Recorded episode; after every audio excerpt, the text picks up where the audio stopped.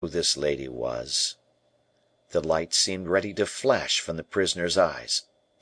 "I am aware that she was one of the ladies of the court," he said.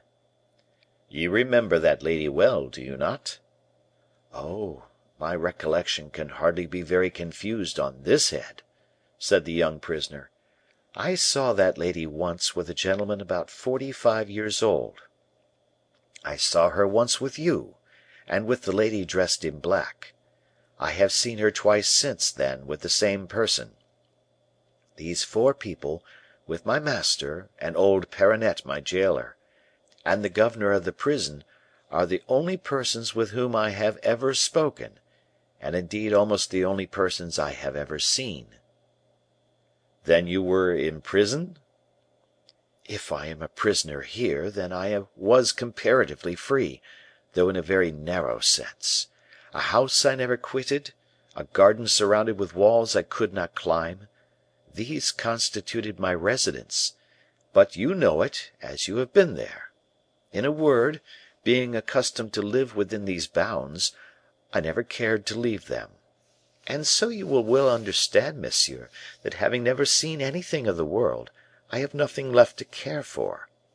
And therefore, if you relate anything, you will be obliged to explain each item to me as you go along." "And I will do so," said Aramis, bowing, "for it is my duty, monseigneur." "Well, then, begin by telling me who was my tutor." "A worthy and, above all, an honorable gentleman, monseigneur, fit guide for both body and soul. Had you ever any reason to complain of him?" "Oh, no, quite the contrary. But this gentleman of yours often used to tell me that my father and mother were dead. Did he deceive me, or did he speak the truth?" "He was compelled to comply with the orders given him." "Then he lied." "In one respect. Your father is dead." "And my mother?" "She is dead for you." "But then she lives for others, does she not?" "Yes." "And I? And I, then," the young man looked sharply at Aramis, "am compelled to live in the obscurity of a prison?" "Alas, I fear so." "And that because my presence in the world would lead to the revelation of a great secret?" "Certainly, a very great secret." "My enemy must indeed be powerful, to be able to shut up in the Bastille a child such as I then was." "He is." "More powerful than my mother, then?" "And why do you ask that?" "Because my mother would have taken my part." Aramis hesitated. "Yes, monseigneur, more powerful than your mother." "Seeing, then, that my nurse and preceptor were carried off, and that I also were separated from them, either they were, or I am, very dangerous to my enemy?" "Yes, but you are alluding to a peril from which he freed himself by causing the nurse and preceptor to disappear," answered Aramis quietly. "Disappear?" cried the prisoner. "How did they disappear?" "In a very sure way," answered Aramis. "They are dead." The young man turned pale, and passed his hand tremblingly over his face. "Poison?" he asked. "Poison." The prisoner reflected a moment. "My enemy must indeed have been very cruel, or hard beset by necessity, to assassinate those two innocent people, my sole support, for the worthy gentleman and the poor nurse had never harmed a living being." "In your family, monseigneur, necessity is stern. And so it is necessity which compels me, to my great regret, to tell you that this gentleman and the unhappy lady have been assassinated."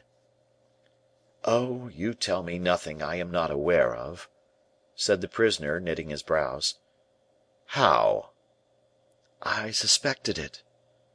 "Why?" "I will tell you."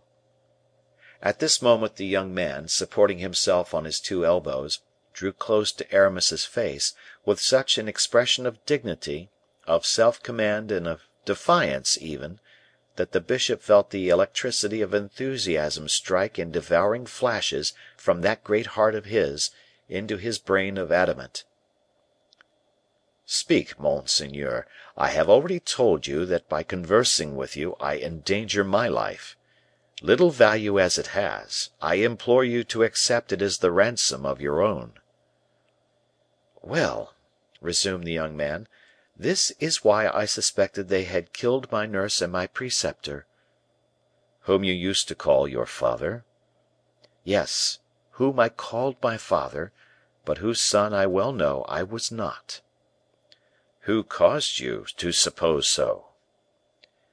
"Just as you, monsieur, are too respectful for a friend, he was also too respectful for a father." "I, however," said Aramis, "have no intention to disguise myself." The young man nodded assent and continued. "Undoubtedly I was not destined to perpetual seclusion," said the prisoner. "And that which makes me believe so, above all, now is the care that was taken to render me as accomplished a cavalier as possible. The gentleman attached to my person taught me everything he knew himself: mathematics, a little geometry, astronomy, fencing, and riding. Every morning I went through military exercises and practiced on horseback.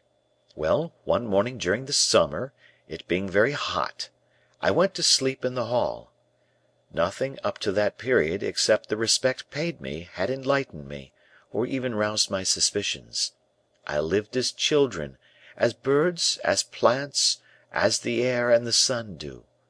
I had just turned my fifteenth year." "This, then, is eight years ago?" "Yes, nearly, but I have ceased to reckon time." "Excuse me, but what did your tutor tell you to encourage you to work?" "He used to say that a man was bound to make for himself, in the world, that fortune which heaven had refused him at his birth. He added that, being a poor, obscure orphan, I had no one but myself to look to, and that nobody either did or ever would take any interest in me. I was then in the hall I have spoken of, asleep from fatigue with long fencing. My preceptor was in his room on the first floor, just over me. Suddenly I heard him exclaim, and then he called, 'Perronnette! Perronnette!' It was my nurse whom he called." "Yes, I know it," said Aramis. "Continue, monseigneur." "Very likely she was in the garden, for my preceptor came hastily downstairs. I rose, anxious at seeing him anxious.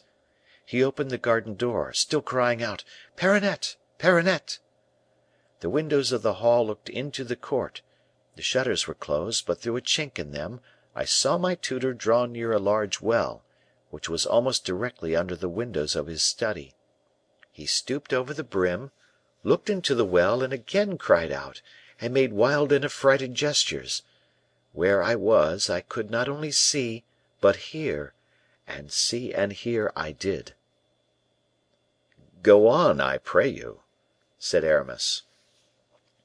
"Dame Perronnette came running up, hearing the governor's cries. He went to meet her, took her by the arm, and drew her quickly towards the edge, after which, as they both bent over it together, 'Look, look!' cried he, 'what a misfortune!' 'Calm yourself, calm yourself,' said Perronnette. 'What is the matter?' 'The letter!' he exclaimed. 'Do you see that letter?' pointing to the bottom of the well. 'What letter?' she cried. 'The letter you see down there, the last letter from the queen.' At this word I trembled. My tutor, he who passed for my father, he who was continually recommending me modesty and humility, in correspondence with the queen! 'The queen's last letter!' cried Perronnette, without showing more astonishment than at seeing this letter at the bottom of the well. 'But how came it there?' 'A chance, Dame Perronnette, a singular chance. I was entering my room, and on opening the door, the window too being open, a puff of air came suddenly and carried off this paper, this letter of her Majesty's. I darted after it, and gained the window just in time to see it flutter a moment in the breeze, and disappear down the well. Well, said Dame Perronnette, and if the letter has fallen into the well 'tis all the same as if it was burnt, and the queen burns all her letters every time she comes. And so you see this lady who came every month was the queen, said the prisoner. Doubtless, doubtless, continued the old gentleman, but this letter contained instructions. How can I follow them? Write immediately to her, give her a plain account of the accident, and the queen will, no doubt, write you another letter in place of this. Oh, the queen would never believe the story, said the good gentleman, shaking his head. She will imagine that I want to keep this letter instead of giving it up like the rest, so as to have a hold over her. She is so distrustful, and Monsieur de Mazarin so— Yon devil of an Italian is capable of having us poisoned at the first breath of suspicion. End of part one of chapter one.